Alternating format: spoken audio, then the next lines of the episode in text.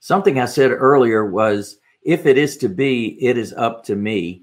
And so, therefore, I step back from whatever situation that I'm in and I say, who am I being in the matter? So, in other words, if something's not working out the way I want it to work out, I first look at myself and say, hey, who, what are you bringing to the party?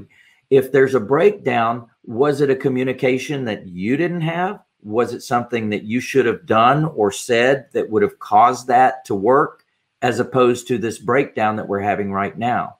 One thing I've discovered is a lot of people love drama and they bring drama into their life and they actually get a big thrill out of that drama. So whenever I see that in someone else, I avoid it like the plague.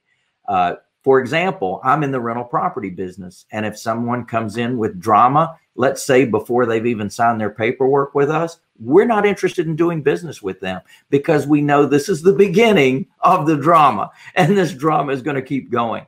So if we can anticipate early on that we're going to have perhaps future challenges with these folks, we give them their money back and say, you know, go find some some other place. And here's the thing, we want raving fans. We just want people that love who we are and what we do because we're doing good things for them. In fact, I wrote a book called Doing Good While Doing Well. And so when we are looking at our philosophy, our business philosophy, then it's about helping others. So be careful when you do that